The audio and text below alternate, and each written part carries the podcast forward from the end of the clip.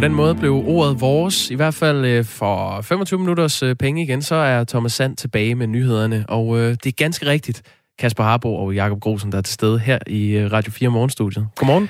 Godmorgen. Tak fordi du har tændt for det her radioprogram. Mm. Der er simpelthen så mange ting, øh, folk taler om i dag. De talte i hvert fald om dem i går, og når de vågner, skal de også nok begynde at tale om dem igen. Lars Løkke er en af tingene, så at sige. Det er helt sikkert. Det er det store ved kaffeautomaten. Han øh, udkommer med en bog i dag. Det er en bog, hvor han, øh, skal vi sige, ikke gør så meget anderledes end det, han gjorde sidst han var i politik, nemlig at øh, betone nogle af de forskelle, der er på ham og andre dele af Venstre. Det nye er måske, at han tager en form for afstand til lederen, Jakob Ellemann. Det er nyt i den forstand, at Jakob Ellemann vel var det bedste bud på en, som Lars Løkke var nogenlunde enig med i toppen af Venstre. Sidst Lars Løkke sad der. Det er ikke øh, tilfældet længere. Om det meste og de fleste hedder den. Og øh, der er jo sådan set ikke nogen nuværende øh, folketingsmedlemmer for Venstre, som har været ude og erklære sig enige med Lars Lykke. Der er så en pind, men han er jo ikke øh, på tinge længere. Øh, det er altså noget, der har øh, skabt en del ravage, øh, den her bog, og de anekdoter, der er drysset ud øh, her hen over weekenden, og vi kommer da også til at vende nogle af dem. Ja, og altså hovedpersonen selv har vi jo selvfølgelig ragt ud til, fordi han er absolut øh, nummer et på listen over mennesker, der kunne være interessant at tale med det her om med om dette her. Øhm, andre lidt længere ned på listen er selvfølgelig det kommentariatet. Dem skal vi nok komme til at høre i Radio 4 morgen. Mm. Vi vil selvfølgelig også gerne høre fra dig, særligt hvis du er venstremand og har øh, meninger om, hvor det her øh, det bringer det venstre hen, og om øh, en tidligere formand skal blande sig eller skal holde sin kæft. Og i øvrigt, om man kan lave regeringer hen over midten, som jo stadig er Lars Lykkes øh, fornemmeste øh, opgave, så at sige, eller i hvert fald det, han kæmper for i det her interne opgør i Venstre. Hvis du har meninger, der hører hjemme i Radio 4 Morgens dækning af en politisk sag i Danmarks PT næststørste parti, jamen så skriv en sms, der starter med R4 og et mellemrum og en besked, så sender du den til 1424. Og så vil jeg gerne bede dig om at lukke øjnene og forestille dig køer, hjorte, øh, solsorte, you name it, der ligger døde i den danske natur, fordi de er blevet kvalt i deres naturlige habitat. Det er nemlig historien. Det er bare under vandet, det foregår. Det er torsk og søstjerner og rejer, der ligger døde, øh, når de danske fjorde oplever ildsvind. Og en ny rapport øh, tegner et ret dystert billede af de danske farvande, nemlig at ildsvinden øh, griber om sig. Vi taler med forfatteren bag den her rapport, og det gør vi klokken kvart over seks. Andre historier, vi kommer til at runde øh, den her morgen, det er jo blandt andet coronaskeptikerne, øh, og som i øvrigt havde slået sig sammen med højrefløjsaktivister i Tyskland, og demonstreret mod coronatiltagene. Der er jo faktisk tilsvarende demonstrationer i Danmark og i alle europæiske storbyer. Folk, der ikke har lyst til at bære maske. Den kommer vi til at dække, øhm, og øhm, en lille knopskydning på den er i øvrigt øh, det her raseri, der vokser ud af, om øh, når man begynder at interessere sig for, om andre går med maske eller ej. Den vender vi også tilbage til, kan jeg love dig. Klokken den er 8 minutter over 6, og det er altså Grosen og Harbo, der er øh, dem, der, der styrer den her ind til klokken halv, og så kommer nyhedsvært Thomas Sand. Og på den måde er vi en treenighed, der nok skal lave god radio til dig. Og vi lægger ud i Hvide Rusland, hvor øh, præsident Lukashenko igen er begyndt at sætte øh, hårdt ind mod de øh, ugelange protester, der har fundet sted mod valgfusk i Hvide Rusland. Øh, demonstranter bliver anholdt, øh, journalister bliver hævet ind til timelange forhør, flere internationale medier er blevet udvist af Hvide Rusland, og i går, så var det så Lukashenkos fødselsdag, og hurra for det, han fyldte 66 år, og omkring 100.000 hviderussere kæmpede i timevis for at nå frem til hans præsidentpalads i hovedstaden Minsk, for at sige tillykke, og for at sige, at han rigtig gerne må fejre sin fødselsdag et andet sted næste år. Med os har vi nu Berlingskes Ruslands korrespondent Emil Rotbøl, der har dækket de seneste ugers øh, protester i landet. Nu er han tilbage i Danmark. Godmorgen. Godmorgen. Efter nu med øh, nyt modpres mod de her demonstranter, så øh, viste hviderusserne endnu en gang for tredje søndag i træk, at de ikke lader sig slå ud, men altså dukker talstærkt op for at, at kræve deres øh, ret, et, et nyt øh, fri, øh, frit nyvalg. Hvordan gik det så i går? Lykkedes det demonstranterne at komme frem til øh, Lukashenkos palads? Det gjorde det. Det lykkedes dem at, at komme frem, men der blev lagt øh, nogle flere forhindringer øh, øh op for dem, end, end der har gjort de, de foregående uger. Øh, igen var der øh, 100.000 mennesker på gaden, øh, hvilket var, var færre end, end sidste søndag, men stadig rigtig, rigtig mange. Øh, og, og politiets øh, taktik den her gang var at øh, prøve at, at sørge for, at de her mennesker ikke kunne, kunne mødes, altså at de ikke kunne samle sig alle sammen. Der var, øh, der var lukket for, øh, for det offentlige transport, der var lukket for, for internettet i flere timer. Øh, de, de prøvede rent fysisk at lave sådan nogle afspærringer på vejene, øh, altså sådan nogle politikæder med, med skjold og, og så videre, som, som, man, som man måske har set det. Øh, simpelthen for at, at, at, at bryde den her mængde op og, og afspærre den rute, de på forhånd havde aftalt, de skulle gå. Øh, og så, øh, så er det sådan en underlig øh, sådan katten efter musen leg, øh, hvor øh, demonstranterne så prøver at gå en anden vej, øh, find, lægge ruten om, og så løber de her politibetjente hen og prøver at stille sig et nyt sted og spærre vejene osv. Øh, det er sådan lidt, øh, det er sådan lidt sjovt, øh, underligt, nærmest, nærmest en barnlig spil, som, som foregår mellem politi og demonstranter, og som faktisk har, har kørt på den måde de sidste par uger. Men, men i går, der fik den lige en, der fik den en, en tand ekstra op. Øhm, men i, efter, efter nogle timer, så nåede demonstranterne så altså op til præsidentpaladset, som ligger inde i, i centrum af Minsk. Øh, og det, der var, der var øh, øh, virkelig interessant i går, det var, at så kom øh, oppositionslederen, eller en af de her tre seje kvinder, som har stået i, i spidsen for det hele, øh, Maria Kolesnikova, hun kom op øh, helt op til, til betjentenes sådan, skjoldmur, og stod og, og talte direkte til dem, øh, og spurgte, om hun måtte tale med deres chef, og, øh, og sagde, at, at, øh, hun, at de nok skulle tage sig, tage sig godt af dem, altså ikke, ikke på en truende måde, men på en... Øh, på en sådan beskyttende måde. Vi skal nok, vi skal nok redde jer, øh, vi skal nok hjælpe jer, øh, fordi et, altså, hun vil gerne have politiet over på oppositionens side, og det prøvede hun på den måde med at vise dem med, hvad skal man, sådan nogle, med sådan nogle hjerter. Hun, hun har sådan et tegn med sine hænder, hvor hun viser et, et hjerte. Så, så det sendte hun sendte en masse af hjerter og viste dem, at, øh, at de ikke var fjenden, men at, øh, at de bare gerne ville afsætte, afsætte præsidenten, eller hvad man skal sige. Og det, øhm. det er jo så oppositionslederen øh, Maria Kolesnikova, du nævner her. Men øh, når du siger Kolesnikova, så kommer jeg til at tænke på øh, Kalashnikov. Og det gør jeg nok, fordi at Lukashenko så viser sig med et gevær i hånden. Hvad, hvad er historien der? Jamen, det var jo sidste søndag, der var... Øh, der, der, viste, der fløj han jo hen over demonstranterne øh, midt under øh, demonstrationen og kom så ud. Øh, der var, man så tv-billeder af, at han trådte ud af helikopteren med et gevær i hånden. Og i går, så, øh, så skete det så igen. Ikke med helikopteren, øh, men det her med geværet. Der er han... Øh, da han blev spurgt, eller hvad hedder det, hans, hans pressekvinde blev spurgt om, om han, hvor han havde fejret sin fødselsdag, og så som svar, så sendte hun så et billede, hvor man så ham foran præsidentpaladset med en, øh, med en Kalashnikov i hånden. Øh, og det er, jo, det er jo sådan lidt underligt foruroligende, at en præsident render rundt ind i sin egen hovedstad med et, med et gevær i hånden. Øh, men altså, jeg talte, jeg talte med sådan en, øh, en Lukashenko-tilhører sidste her i mandags faktisk, og, og spurgte, ham til, spurgte hende til det her med, hvad hun synes om, at præsidenten ret rundt med et gevær i hånden. Mm. Og det, det, det synes hun sådan set var meget øh, stærkt symbol på, at han var klar til at slås for, for sit land. Men, men det var bare lidt underligt det her med, at hvad, hvad er det, han så laver midt ind i hovedstaden med et gevær? Hvem er det, han skal slås mod der? Altså det er i hvert fald, der er ikke, det er jo ikke, fordi der er nogen ydre fjender der, eller nogle øh, tropper, der lige står øh, øh, klar til at rykke ind i, i hovedstaden. Øh, så det er sådan lidt, øh, lidt et spøjssymbol.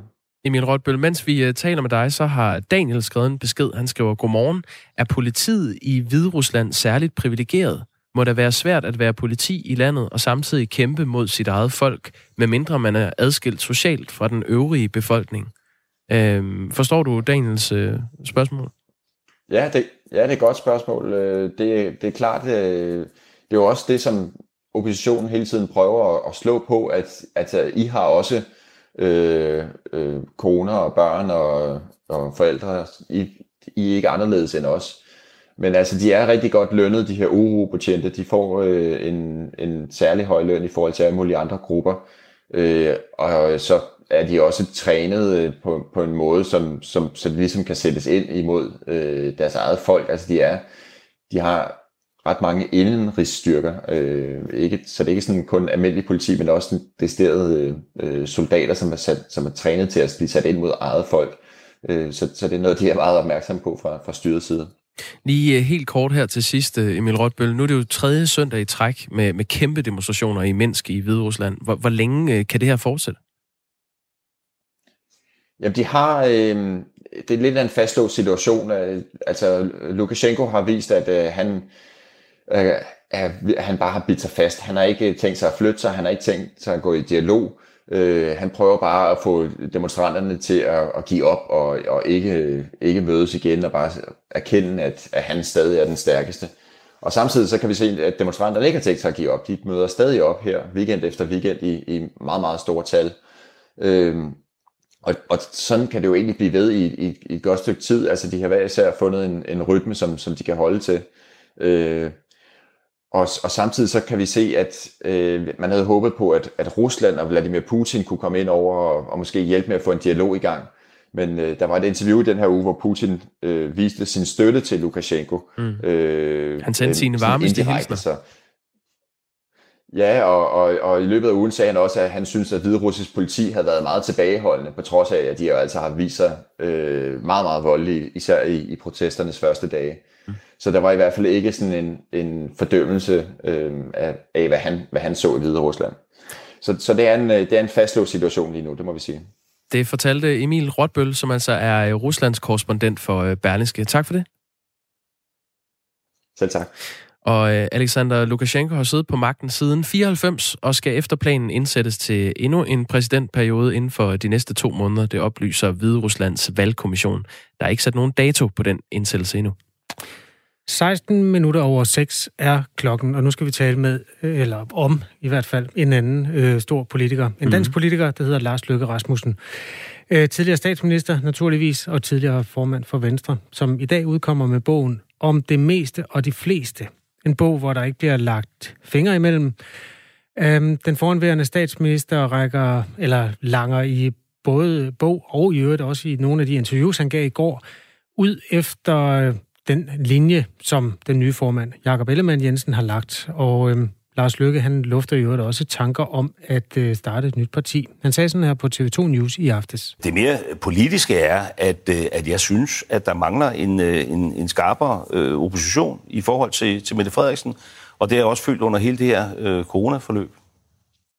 Ja, Internt i Venstre er der selvfølgelig opbakning, eller ikke selvfølgelig, men det er der faktisk, opbakning til den siddende formand, Jakob Ellemann Jensen. Og øh, forrest i den front, der var politisk ordfører Sofie Løde hurtigt ude og tale med medierne og lægge afstand til Lars Lykkes bog. Hun sagde sådan her til TV2 News. Altså i virkeligheden, der siger Lars jo øh, nøjagtigt det samme, som han sagde før folketingsvalget, og der er det jo velkendt, at han gerne ville skabe en øh, SV-regering eller en regering hen over midten. Det synspunkt øh, gentager han så øh, nu, men det er jo også et synspunkt, der aldrig nogensinde øh, blev til noget, fordi at den dør jo så eftertrykkeligt i forbindelse med folketingsvalget blev lukket i af, af Mette Frederiksen.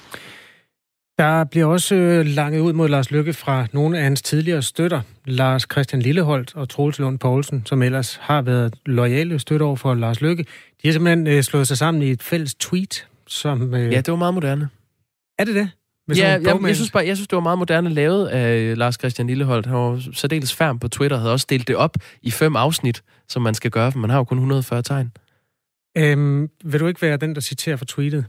Jo, øh, vi er kede af at se en tidligere formand og statsminister har så svært ved at give slip, og at han nu øh, er i gang med at undergrave det eftermæle, som fortjener at være større med alt det, han har gjort for Danmark og Venstre, skrev de blandt andet.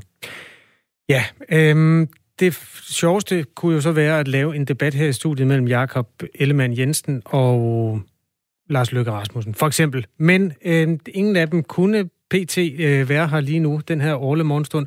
Det vi har, det er jo Facebook, hvor Jakob Ellemann har ytret sig. Den, der er tættest på at hedde Jakob Ellemann, det må være dig, Jakob Grosen. Så kan du ikke være... Det kan jeg ikke løbe fra. Du må være Ellemann i den her situation. Læs op. Øhm, Ellemann har så skrevet, da jeg valgte at gå ind i politik, var det blandt andet på grund af Lars Løkke Rasmussen. Han var en inspiration, og jeg synes, han har givet meget til Danmark. Han har givet meget til Venstre, og Venstre har givet meget til Lars. Ikke mindst plads og tillid. Jeg har læst nogle af Lars' kommentarer i forbindelse med, at han udgiver en ny bog. Det meste af det, jeg har læst, er noget, Lars har sagt siden valgkampen sidste år, hvor han ønskede en regering hen over midten. Det lykkedes ikke. Mette Frederiksen og andre smækkede den dør i. Det er en blindgyde og ikke en farbar vej. Venstre skal blive ved med at være en forandrende kraft, der sikrer, at Danmark fortsat... Ja, stop. du kan bare stoppe der. Okay. I et interview i aftes på øh, TV2 News, der sagde Lars Løkke Rasmussen sådan her om kritikken. Jeg kan se, at de sådan alle sammen øh, efter øh, samme øh, skabelon, som, som nogen vil så have fabrikeret, øh, forsøger at tegne det her billede af, at jeg hænger fast i, øh, i fortiden. Og svært ved at slippe den. øh, selv ser helt anderledes på det. Altså, jeg er svært ved at slippe fremtiden. Men og, er jeg det bare... er, Ja. og jeg er ret bekymret over, hvordan fremtiden øh, former sig, hvis ting bliver ved med vedvarende at være låst nede i de her to, det blå og det røde rum.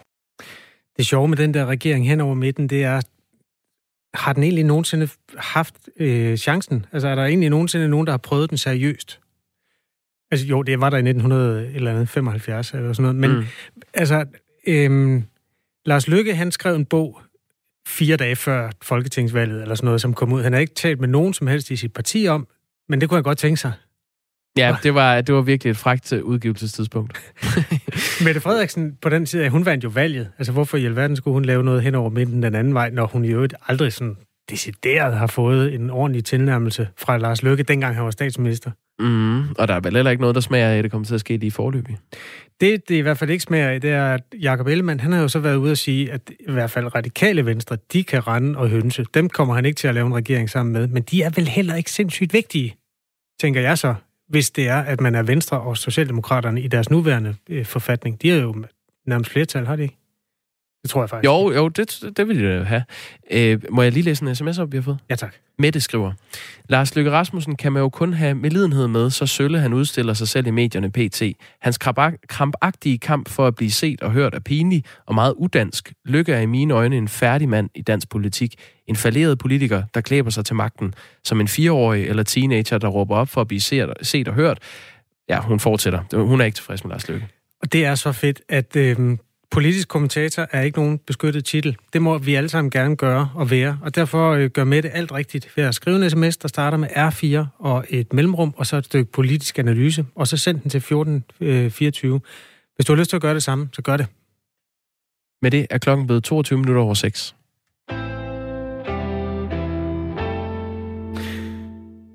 Der ligger døde fisk og flyder i vandkanten. Det er sådan kendte billeder, når der bliver rapporteret om iltsvind i danske fjorde. Det er noget, man hører om næsten hvert år, altså de indre farvande, fordi det går ikke altid særlig godt, særligt på den her årstid. Øhm, problemet er så, at iltsvindet i år dækker et dobbelt så stort område som sidste år samme tid. Det viser den første ildsvindsrapport, der er kommet. Den er baseret på målinger, som Miljøstyrelsen har lavet. Og øh, Jens Virkler Hansen er forfatter bag dem. Godmorgen. Godmorgen. Øhm, Jens Virkler Hansen, skal jeg lige sige, er også udover at lave rapporter om iltsvind, også seniorrådgiver tilknyttet Aarhus Universitet. Hvor dystert et billede tegner den her rapport af vandmiljøet i danske farvande? Jamen, det ser øh, meget slemt ud. Altså, der er store områder af, af det danske hav, som er, jeg vil kalde det forarmet. Hvorfor er det det? Jamen, det er en kombination af flere faktorer. Øh, en af dem, den grund, mest grundlæggende, det er, at der er for mange gødningsstoffer ude i det danske havmiljø. Og det er så kombineret med, at øh, vi har haft øh, høje bundvandstemperaturer, og at vi har haft en periode i øh, specielt juni og i august, hvor der har været ret svag vind, øh, hvilket betyder, at vandet ikke er blevet blandet særlig godt op, og der er derfor ikke blevet tilført så meget iltet vand fra overfladen ned til bunden. I indledningen sagde jeg, at det er dobbelt så slemt som sidste år. I historisk øh, sammenhæng, altså hvor der jo nogle gange har været fjorde, der har været døde fra øh, bund til top og sådan noget. Hvor slemt er det nu? Altså, øh, er det det værste nogensinde, eller hvor er vi henne på skalaen? Det er ikke det værste nogensinde. Øh, det, hvor slemt det er, afhænger af hvilket tidsperspektiv man sætter det i. Øh, hvis 30 år. vi ser Ja, men altså, der er vi inden for det område, hvor det har været værre. Men øh, til gengæld, hvis vi siger de sidste øh, 10 år, så vil jeg mene, at det er det værste ildsvind, vi har haft øh, på det her tidspunkt af året. Vil du prøve at lave sådan et billede, hvis nu man skulle forestille sig det her, øh, som er, plejer at være noget sundt, et sundt biologisk øh, univers, øh, om, hvor man kan se fiskene, hvis man altså er på de kanter. Hvis nu det sker mm. over jorden, vil du prøve at male billedet, sådan, øh, så vi kan forstå det der? Jamen, så skal man forestille sig, at øh, man går en, en tur ud i naturen, og at man øh, ser, at øh, dyrene de lider. Øh, køerne gisper efter vejret, og det kan være, at der indimellem falder en fugl ned fra himlen. Så, så det er ret dramatiske billeder, man vil se. Det er helt bibelsk, det der. Øhm, hvem står for den udledning? Du nævner jo gødningsstoffer. Det peger i retning af landbruget. Er det et landbruget kun, eller er det også øh, for eksempel haveejere eller kommunerne for den sags skyld? Altså det er ikke kun landbruget, men øh, landbruget er den øh, væsentligste bidragsyder med de her gødningsstoffer til havmiljøet.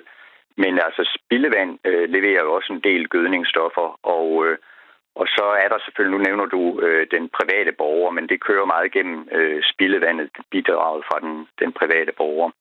Øh, trafikken bidrager også, og altså, der er mange øh, elementer i det. Men øh, det væsentligste, det er landbrugets tilførsel af gødningsstoffer til havet.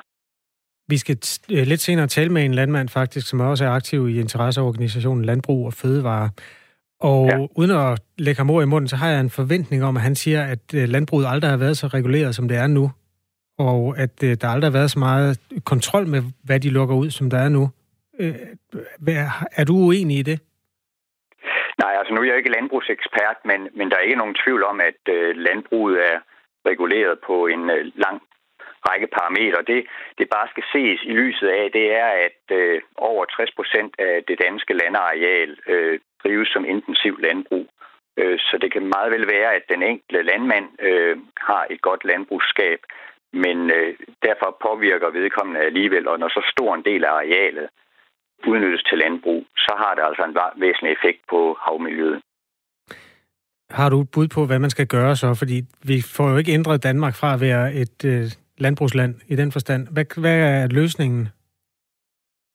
Jamen løsningen, øh, øh, igen er jeg ikke landbrugsekspert, men, men øh, løsningen den er, at man får færre næringssalte eller gødningsstoffer, som man også kalder det, udledt til havmiljøet. Og, og det er der jo så forskellige virkemidler til, øh, og det er der folk, der er klogere på end, end jeg. Men, men en af de ting, man gør, det er jo noget med efterafgrøder, og det er noget med vådområder. Og det ser ud til, at meget andet, meget af det, det handler omkring det med at tage øh, de ånære arealer ud af landbrugsdriften. Øh, og øh, så det er nok vejen at gå, men, men det må der være andre, der, der tænker mere over, end jeg gør. Jens Virkler Hansen har i hvert fald malet problemet op nu. Hvor er det egentlig værst henne? Sådan, det indre danske farvand, det er jo fjorde, øh, altså, hvor, hvor vandet står mere stille, end det gør i det åbne hav. Hvor, hvor i landet har du set det værste Ja, men der er flere områder. Altså Limfjorden øh, var meget hårdt ramt ved afslutningen af den her rapporteringsperiode. Det kan variere meget i Limfjorden og er muligvis forbedret i forbindelse med det vind, vi havde for en uges tid siden. Øh, så er der nogle dybere områder. Mariager Fjord er meget slemt ramt. Og så har vi hele det område nede i det sydlige Lillebælt øh, og det sydfynske øhav og Åben Fjord og Flensborg Fjord. Det er de aller værste ramte områder. Tak fordi du var med, Jens Virkler Hansen. Velkommen. Seniorrådgiver og øh, forfatter af den store rapport om ildsvind. Hos Danmarks Naturfredningsforening mener præsident Maria Rømert Gerding også, at det er udledning fra landbruget, der er en af årsagerne til udviklingen. Hun siger til Ritzau, det sker år efter år, og det skyldes jo, at politikerne har gjort det forkerte i overvis og tilladt landbruget at øge forureningen med gylde og gødning, selvom der er brug for at reducere udledningen af næringsstoffer markant. Citat slut. Som nævnt, øh, senere på morgen taler vi med en landmand, der driver landbrug ned til et af de områder, som næsten hvert år oplever ildsvind. Øhm, vi skal selvfølgelig spørge, om han vil påtage sig en del af ansvaret for den ildsvind, der rammer hans egen lokale fjord, og om han er klar til at reducere sit udslip, og i øvrigt øh, selvfølgelig også have lov at, øh, kan man kalde det, forsvare sig mod de øhm, argumenter, som kommer andre steder fra. Det er klokken kvart over syv, vi skal tale med ham, og husk, at du er også velkommen til at kommentere i sms, hvis du vil. Det glæder jeg mig til. Det er jo et, øh, et vildt billede med, med fugle, der falder ned fra himlen og køer, der ligger døde på markerne. Tror du, at det her... At det, det er ikke noget, man diskuterer, fordi det foregår skjult under vandet? Altså, jeg synes, det er øh, noget, man har diskuteret i mange år. Jeg kan huske øh, sommeren 97. hvor, Åh oh, nej, husker du? ja, men det var, det var fordi, at nu blev Maja Fjord nævnt her. Mm. Den, den kørte faktisk landsdækkende som en historie, at den døde man brugte udtrykket, fjorden døde simpelthen. Ja. Øh, Maja Fjord starter jo ude i Kattegat, og så er den meget lang og meget smal sine steder, og så står vandet næsten stille, når det kommer helt ind til Hobro. Og derinde, der lå fiskene simpelthen, så du bare kunne gå ned og tage din middagsmad, hvis du ellers ikke var inde i de kristne. Så kunne du bare gå ned og plukke den i havoverfladen. Der lå de med buen i vejret. Øhm, så på den måde, jo, det er, det er noget, der kommer op, og det er noget, som... Men ja, og, og selvfølgelig kommer det op nu, hvor det er, det er dobbelt så stort område af de danske farvande, der er ramt af ildsvind i forhold til sidste år. Samme tid, samme sted. Ja, og mit gæt er, at vi snakker om noget andet en uge, øh, om en uge. Men øh, du har ret, det, det kommer op en gang om året. Sådan går det tit. Lad os øh, høre Thomas Sand, hvad det er, vi skal tale om i dag. Nu er der nyheder.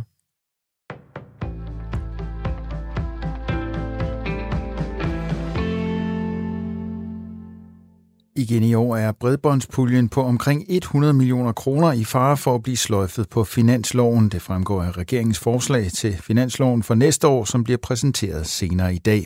Bredbåndspuljen har siden 2016 hjulpet borgere med at få hurtigere internet i tyndt befolkede områder, der hvor teleselskaberne ikke har haft tilstrækkelig kommersiel interesse i at rykke ud. Allerede sidste år var bredbåndspuljen på vippen. Den dengang nyligt tiltrådte S-regering havde ikke inkluderet puljen i sit forslag til finansloven for i år.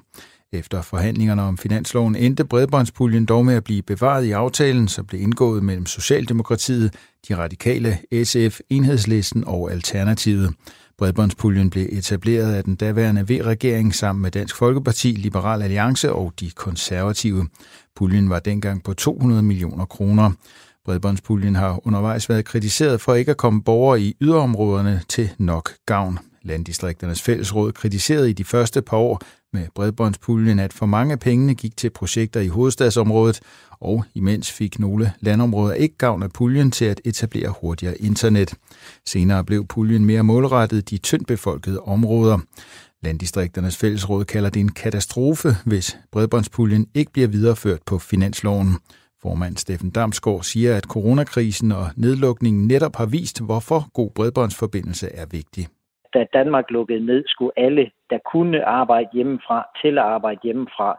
Og det kan man for mange vedkommende jo kun, hvis der er en lynhurtig bredbåndsforbindelse, hvis der er en fiberforbindelse, så man kan arbejde hjemmefra og kommunikere med resten af omverdenen eller sin arbejdsplads.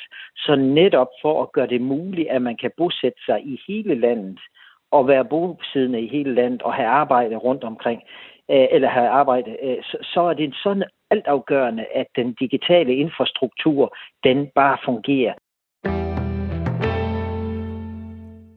De københavnske sagsbehandlere på jobcentrene får travlt resten af året. Jobcenter København skal nemlig afholde 50.000 flere jobsamtaler, end der var lagt op til i det oprindelige budget og samtalerne skal afholdes inden for samme serviceramme, altså uden at der bliver tilført flere ressourcer til jobcentrene.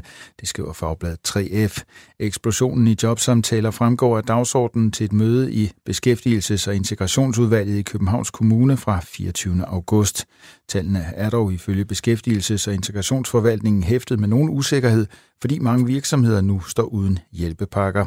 Københavns Kommune havde i første omgang budgetteret med at skulle afholde 137.000 samtaler i andet halvår af 2020.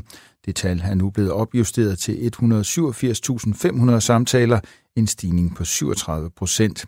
De mange ekstra samtaler skyldes både, at der er kommet flere ledige i København som følge af coronakrisen, men det skyldes også, at nogle af de samtaler, jobcentrene ikke kunne afholde i perioden 1. marts til 31. august, skal afholdes efterfølgende. Ruslands præsident Vladimir Putin har sendt sine varme hilsner til Hvide Ruslands præsident Alexander Lukashenko. Det oplyser Kreml i en meddelelse ifølge CNN. Putins hilsen kommer, mens omkring 100.000 mennesker søndag gik på gaden i Hvide Ruslands hovedstad Minsk for at kræve Lukashenkos afgang. Ifølge CNN skriver Kreml i meddelelsen, at Putin søndag ringede til Alexander Lukashenko for at lykønske ham med hans 66 års fødselsdag. I meddelelsen står der også, at parret skal mødes i Moskva i de kommende uger, og at de er blevet enige om at styrke relationerne og samarbejdet mellem deres to nationer. Nogen eller en del sol og kun enkelte byer. Temperaturer op mellem 15 og 20 grader og svag til jævn vind fra skiftende eller nordøstlige retninger.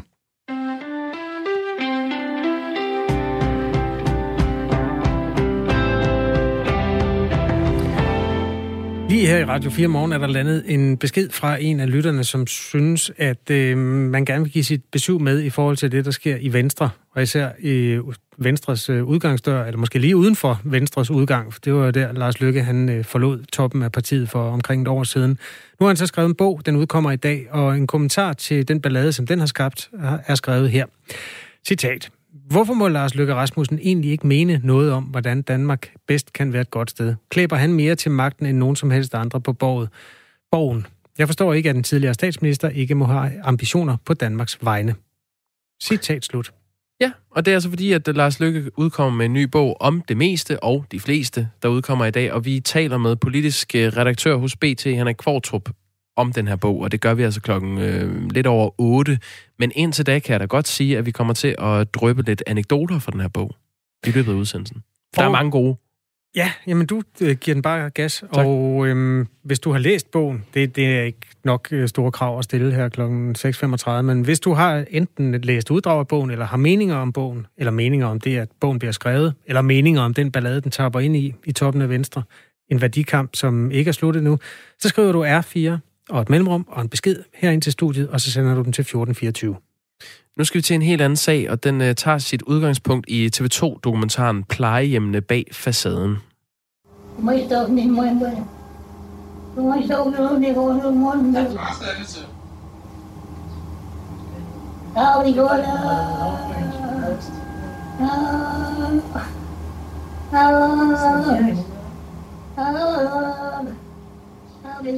Det her det er lyd af 90-årige Else Marie Larsen, der hænger i et sejl over sin seng på det plejehjem, der hedder Kongsgården i Aarhus.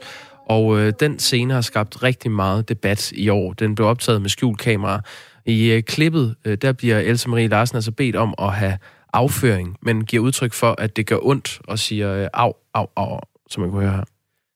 Det er en af de historier, vi kommer til at øh, dække lidt senere på morgenen, men lige nu, der skal vi faktisk en tur til Tyskland, hvor øh, demonstrationen øh, mod coronatiltagene har været øh, fyldt rigtig, rigtig meget. Der har jo også været demonstrationer på de her kanter, men øh, i Tyskland gik det virkelig over sine bredder med 100.000 deltagere. Den skal vi ombord i nu.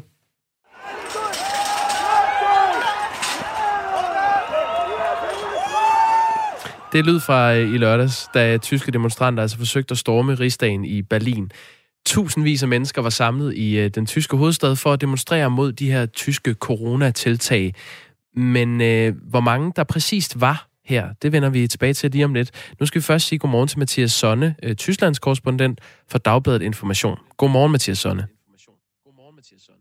Godmorgen. Godmorgen. Du øh, var til den her demonstration i Berlin. Øh, hvem var det, der var gået på gaden? Det er et meget svært spørgsmål at, at svare på, fordi der simpelthen var så mange øh, forskellige typer, både, både fredag og lørdag og øvrigt også en lille smule søndag.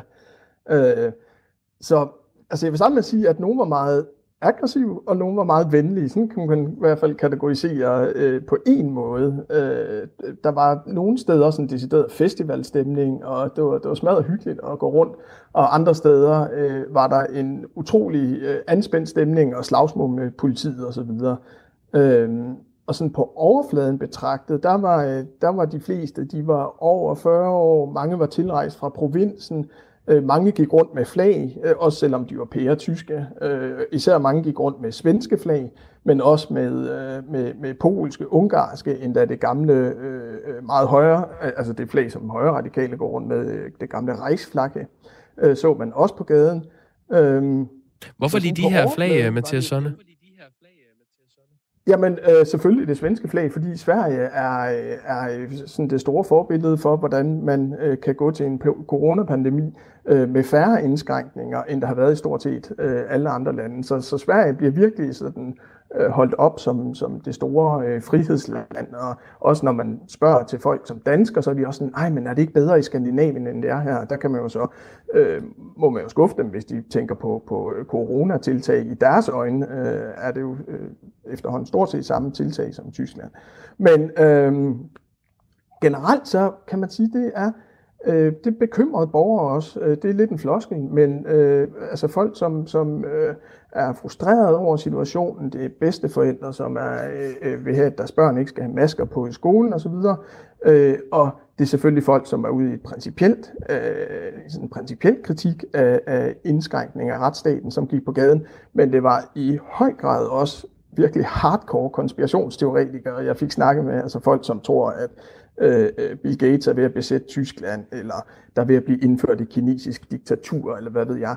Øh, og oven i den øh, øh, altså allerede særblanding af folk, så kommer der en masse, man kan kalde dem esoterikere, altså folk med sådan et nærmest nyreligiøst touch, ofte også øh, folk, som kommer sådan fra den alternative medicinscene, som er anti øh, og som øh, altså har et, en helt anden tilgang til, øh, hvorfor de mener, at de her coronatiltag er forkerte. Så det, er, det, altså det har været det vildeste sammenbrand i løbet af weekenden her, og derfor også ekstremt svært at, at kategorisere. Men altså, øh, dem, der står i front, er desværre, må man konstatere, ofte folk, som er øh, en lille smule øh, ja, uden, uden for pædagogisk rækkevidde.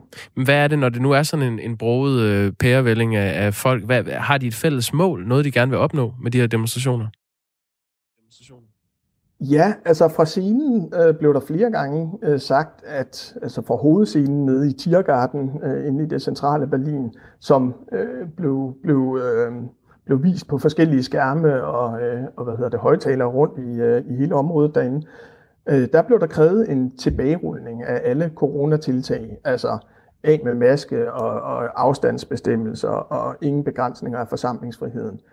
Øh, men igen, der var også andre, som kom med en meget mere hvad kan man sige, fundamental kritik af en øh, fascistisk stat, som bruger corona som påskud for at aflyse demokratiet. Øh, der er nogen, der, der brugte demonstrationerne for at demonstrere imod mod øh, løgnepressen, øh, som er en del af det her system i deres øjne. Så er der, øh, jamen igen fordi det selvfølgelig ikke er en topstyret bevægelse, så er der alle mulige øh, bevægelser, som vil, nogen vil have en fredstraktat med Rusland, Øh, nogle af de højre radikale vil revidere den tysk-polske grænse, og andre er ude i noget, der minder sådan mere om en vækkelsesbevægelse, hvor, hvor de vil øh, al verdens dårskab til, øh, til liv, så det, det kan de måske have en pointe med, men det virker så også nogle gange ret sært, at de render rundt med, øh, med pandemien som, som øh, påskud for de her øh, pointer. Mathias Sonne, jeg ved, du har fået nogle ret øh, kraftige reaktioner på din dækning af den her demonstration. Øh, vil du ikke lige øh, fortælle øh, kort om det? Jo, det vil jeg godt. Øhm, jamen, det var efter, at jeg, jeg lavede et par indslag øh, for, for Dansk TV, altså TV2 og, og TV-avisen lørdag aften. Så fik jeg nogle temmelig rasende øh, henvendelser, og, og faktisk også nogle øh, pænt modbydelige henvendelser, øh, hvor øh, jeg blev skudt øh, i skoene at have sagt nogle tal, som jeg aldrig har sagt. Øh, og jeg, jeg ved ikke, hvor de folk har dem fra, men øh, jeg sagde, at der var 10.000 af mennesker, at der ikke forelå pålidelige tal og, og den slags.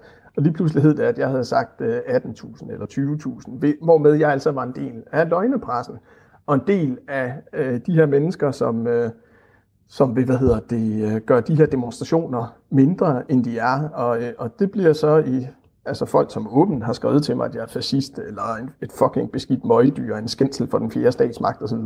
Øh, og og det, det giver jo et præg om, hvor, hvor, hvordan tonen er for det første, men også, at vi faktisk øh, på det her område jamen, nærmest bevæger os i sådan en, en postfaktuel virkelighed, hvor der er begge sider påstår, at den anden lyver, og det er sådan lidt, øh, ja, jeg har nær sagt, øh, amerikansk politik på speed, øh, hvor man virkelig kan blive, blive bekymret for den offentlige samtale, øh, fordi det, det bare bliver påstand mod påstand. Mathias Sonne, vi vender lige tilbage til øh, det lydklip, jeg spillede øh, her i starten. Det lød sådan her. Og så sagde jeg, at der var uh, tusindvis af mennesker, og så teasede vi for, at vi skulle finde ud af, hvor mange der reelt var. Hvor mange var der til den her demonstration? Jamen, det er stadig også uvist.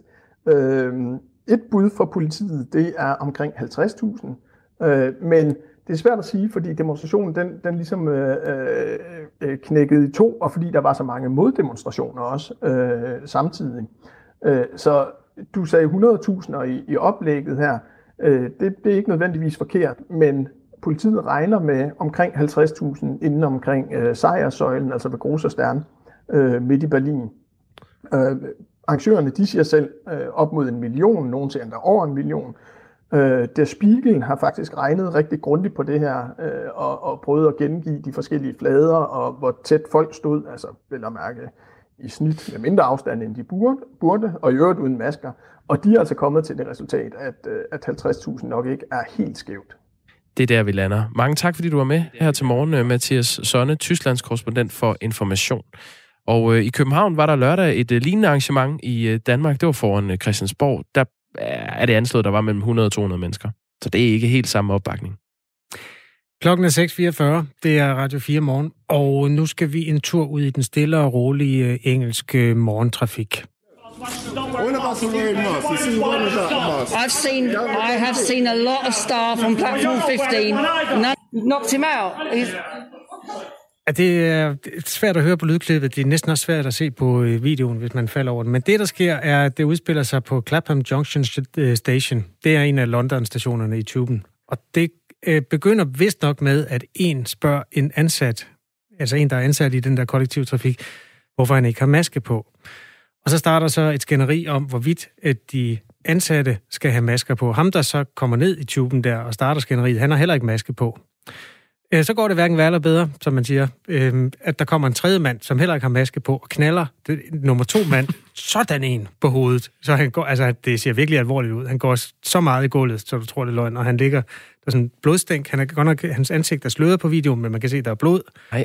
og han er gået ud som et lys. Jamen prøv, ham der starter med at klage, har han maske på? Det kan man ikke øh, se, det er ham, der filmer også. Nå, okay. Altså, det her, det er bare en budbringer om, hvad det er for en tid, vi lever i. At øh, helt så hårdt som det her går det ikke til i Danmark indtil nu, men der er tendenser i den retning. Den type sammenstød, hvor nogen mener, at andre skal spritte noget mere af, eller holde afstand, eller gå noget mere med mundbind. Den er der alle steder. Hvis du her, eventuelt har nærmet dig sociale medier på et tidspunkt, vil du vide, at der er to lejre her. Ja, vi talte på et tidspunkt med en maske skeptikere, som sagde, at det her, det kan blive begyndelsen på en ny borgerkrig i Danmark. Det er en borgerkrig, som i givet fald er startet på Facebook for mindst 14 dage siden. Og det er, jo, det, er jo noget, det er jo noget følelsesbetonet noget, det her, fordi selvfølgelig er der en sundhedsmæssig dimension. Hvis bare man kunne blive enige om, hvorvidt øh, corona smittede på den ene eller den anden måde, så var den måske lukket. Men sagen er jo den, at der er kommet nogle tiltag, som man ikke er helt enige om, hvorvidt virker. Jeg var øh, med færgen i går. Der, der sejler en færge mellem Sjællands Odde og Aarhus. Og da jeg stod ud af min bil der, det var klokken syv færgen, der var alle kom med masker på. Undtagen to. Der var sådan et par i 40'erne, der kom gående uden masker. Nå, behageligt. Og øh, jeg kunne mærke noget i mig selv der. Det var, det var mit meget lille menneske, der, der meldte sig der. Fordi jeg kiggede på dem og tænkte, altså hvis de nu var værtrækningsbesværet, så behøver de jo ikke gå med masker. Nej. Men de lignede simpelthen ikke to, der havde mødt hinanden i værtrækningsforeningen. det, det kan være svært at se på folk. Eller om de havde panikangst, fordi de skulle have maske på. Det, så kan man også slippe. Jeg var lige ved at sige til dem. Men det gjorde jeg ikke. Og jeg vil ved med, at det var der nogle andre, der gjorde på et tidspunkt. Hvad vil du have sagt? Jeg vil have sagt, hvorfor må I gå uden masker, når jeg skal gå med masker? Jamen, det er da et godt spørgsmål. Marie Brikstofte er psykolog og forfatter, og hun er ekspert i den del af hjernen, der ofte tager over i coronatiden. Marie, øh, godmorgen. Godmorgen, Kasper. Vi har tidligere talt med øh, Marie Brikstofte om øh, hamstringsbølgen, som kom, alt det lokumspapir, folk pludselig skulle have der, der efter 11. marts. Og øh, nu er der noget af det samme på spil igen. Marie Brikstofte, hvorfor får manglende håndsprit og mundbind nogle menneskers følelser i kog? Jamen altså, den primære følelse, vi altid sådan reagerer på, det er angst. Øhm, og det går jo helt der tilbage i huletiden, hvor at, altså vi levede jo i 100.000 år i huler, og altså hvor dem, der overlevede, det var dem, der var bange. Altså, hvis man var bange for mørket, så blev man ikke spist af en farlig sabeltiger og, og så videre. Så, øh, og nu lever vi jo i den her verden, hvor der er utrolig lidt at være bange for. Altså, i vores øh, vestlige samfund, kan man sige, biler er farlige, øh, måske er at blive øh, hvad hedder det, fanget med din bandekrig farlig, øh, flåter kunne være farlige, mm-hmm. og corona er så farlig for nogen. Øhm, så så vi, har, vi lever med det her sådan kæmpe overskud af angst, øh, fordi vi har utrolig lidt at være bange for. Men, og, ja. men er, er det en god eller er det en dårlig strategi? Hvis man, vi vil jo gerne alle sammen tage kontrol over vores nærmeste omverden, så vi ikke kommer noget til. Men er, er det så en god eller dårlig strategi, at jeg begynder at interessere mig for, om dem, der går 10 meter væk, de har maske på? Altså, kontrol øh, bliver brugt som sådan et angstdæmpende redskab. Altså, det, det kan være rigtig svært at, at, at håndtere sin angst. De fleste har faktisk ret svært ved det, og det er derfor blandt andet nogle drikker, øh, eller bruger andre rusmidler. Det er for simpelthen at sådan, ah, ligesom sådan reducere den der ængstelighed eller angst. Og kontrol øh, er sådan et meget kendt, øh, en meget kendt strategi for at reducere angst. Problemet med kontrol, det er bare, at det virker rigtig godt på den korte bane. Man bliver sådan lige, åh, oh, nu fik jeg lige råbt til dem der, pyha, ikke? Så er der styr på tingene. Men på den lange bane bliver man faktisk mere ængstelig af kontrol, fordi det øh, er lidt ligesom et misbrug. Jo mere man går og kontrollerer, jo mere har man brug for at kontrollere, fordi det er nemlig sådan med kontrol, at tit bruger man enormt meget tid og energi på at kontrollere ting, man ikke kan kontrollere. Mm. Og rigtig lidt tid på at kontrollere det, man kan. Så for eksempel, hvis man ser nogen uden mundbind, så kunne man jo tænke, hvad kan jeg gøre selv? Jeg kunne gå et skridt tilbage. Jeg kunne selv holde ekstra meget afstand til de her mennesker, mm. i stedet for at stå og råbe. Altså nu er jeg ikke særlig bange for corona i virkeligheden. Øhm, mm. kan jeg lige så godt indrømme, fordi jeg er Nej. i en alder, hvor jeg sikkert vil overleve den. Så det var ikke det, der drev mig der. Jeg tror bare, det var sådan en uretfærdighedsfølelse. Hvorfor skal de... Mm. Altså, nu er det vores ja. alle sammen statsminister har sagt, at vi skal gå med maske. Hvorfor ja. gør de det ikke? Ja. Kan du, kan du ja. give en psykologisk og, forklaring på det? Ja, men altså, og, og, og der, jeg kommer igen tilbage til huletiden, fordi det her, når Mette Frederiksen siger, at vi har udvist samfundssind, det er jo i virkeligheden en form for klansind. Fordi altså, mange troede, at hulemennesket var egoistisk, men, men mennesket havde også brug for klanen for at overleve. Så der er hele denne her øh, idé om, at vi passer på hinanden, og vi passer på vores samfund, og vi, altså, vi har selvjustits af en eller anden art. Og jeg tror ikke bare, mange er bange for corona. Altså, jeg er ikke bange for corona, men jeg er bange for endnu en nedlukning. Så hvis jeg ser et menneske uden maske, så kan jeg godt mærke, at jeg bliver bange for, hey, hvis der er for mange, der ikke passer på, jeg vil fandme ikke lukkes ned igen, fordi det har vi ikke råd til. Nej. Så, øhm, så, så det er jo igen angstdrevet. Øhm, så, så jeg ved ikke, om det var det. Altså, jeg ved mm-hmm. ikke, om, mhm. om du for eksempel tænker, øh, jeg gider ikke en, en nedlukning igen. Ja, det gider jeg i hvert fald ikke. Det kan jeg fortælle dig. Marie Brikstoft er psykolog og forfatter, og vi taler om stenalderhjernen, som tager, ofte, øh, som tager over her i coronatiden. Øhm, jeg har også kun jagtet den nogle steder i altså den her tendens i de sms'er, vi får ind. Der er nogle lyttere, der skriver ind, at de synes, vi skal bede øh, de mennesker, der går i dagligvareforretninger, om at sprede deres hænder noget bedre af. Fordi der bliver også holdt øje ved indgangen. Har du selv øh, stået i den situation? Ja, men, men nu er jeg ikke særlig bange for corona, og jeg har det sådan, at jeg spritter selv mine hænder af. Så er jeg jo, altså, så kan man sige, at så kan jeg jo bare, øh, hvad hedder det, røre ved de dagligvarer, øh, som, altså, det gør jo så ikke noget, at der er nogen andre, der har rørt ved dem. Men, men, øh, men jo, jeg, jeg er selv i den situation, at jeg godt kan mærke, at når jeg ser at folk ikke passer på, så bliver jeg nervøs for endnu en nedlukning. Og jeg synes, det er synd for alle dem, der går og lever og er kronisk syge, der har kraft, øh, som rent faktisk jo øh, stadig er isoleret. Så, så, så vi, vi skylder jo vi skylder jo også hinanden ligesom øh, at, at få styr på den her pandemi. Men, men altså, at gå og råbe af hinanden, det synes jeg aldrig er en god strategi. Og jeg vil sige, at jeg kender det selv fra, for eksempel hvis man er ved at blive kørt ned på sin cykel, så kan jeg godt komme til at råbe sådan et eller andet, hey, se dig for, og sådan noget. Men i virkeligheden er det jo fordi, jeg er bange. Og, og jeg kunne godt have lyst til så at opfordre lytterne til, at bliver vi bange, så prøver vi lige at tage det med ro, og så tale pænt til hinanden, for man kunne godt bare gå op og sige, ej, jeg kan mærke, at jeg bliver sgu helt nervøs, når jeg kan se, at du ikke har maske på. Det er jo en meget, meget bedre måde at tale til hinanden på. Tak fordi du ville lære os noget mere om vores hjerne, Marie øh, Brikstofte. Psykolog og forfatter, og altså ekspert i stenalderhjernen, som øh, styrer vores samfund, i hvert fald øh, nogle dele af det, her den 31. august 2020.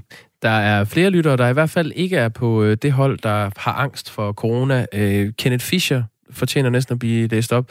Mor Mette har indført de drakoniske tiltag under henvisning til en sygdom med en meget lav dødelighed. Hun har skabt angst for noget, som kun hun kan redde os fra. Det giver hende ubegrænset magt. Mundbind er et eksempel på et fuldstændig hysterisk tiltag, der intet formål tjener.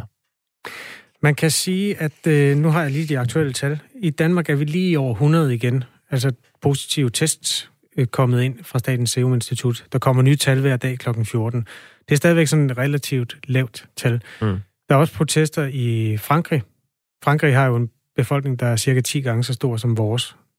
Dagens tal i Frankrig, det er små 8.000.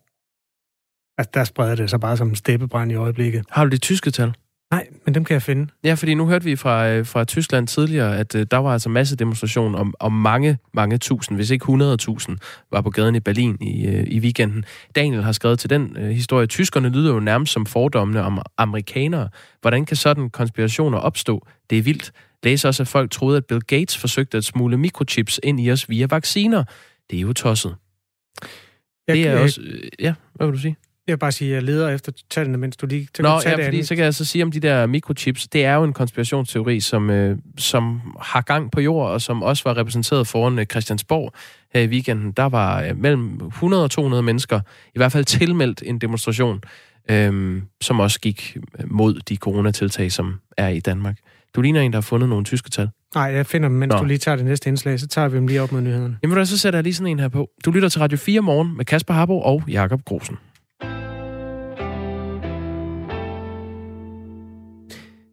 I år er der otte danskere med i verdens største cykelløb, Tour de France, der startede i lørdags. Og en af dem, det er 25-årige Niklas E. fra Kibæk i Vestjylland. Og han øh, kører Frankrig rundt for første gang. Og i Kibæk, der sidder en øh, mand, der hedder Allan E., og han ser meget fjernsyn i de her dage. Godmorgen, Allan. Godmorgen. Godmorgen. Du er far til Niklas. Ja, det er rigtigt. Ja, med en fars briller på. Hvordan har han så klaret de første to etapper? Jamen, øh, det er gået godt. Han er, han er kommet igennem de første to etapper. Selvom han har været nede og smage på noget asfalt, så er han er kommet igennem, og han, han er med stadigvæk. Nå, har han været styrtet? Der var mange, der styrte lørdag, øh, så han var en af dem. Okay, så, så, så du det styrt? Ja, så det gjorde vi faktisk.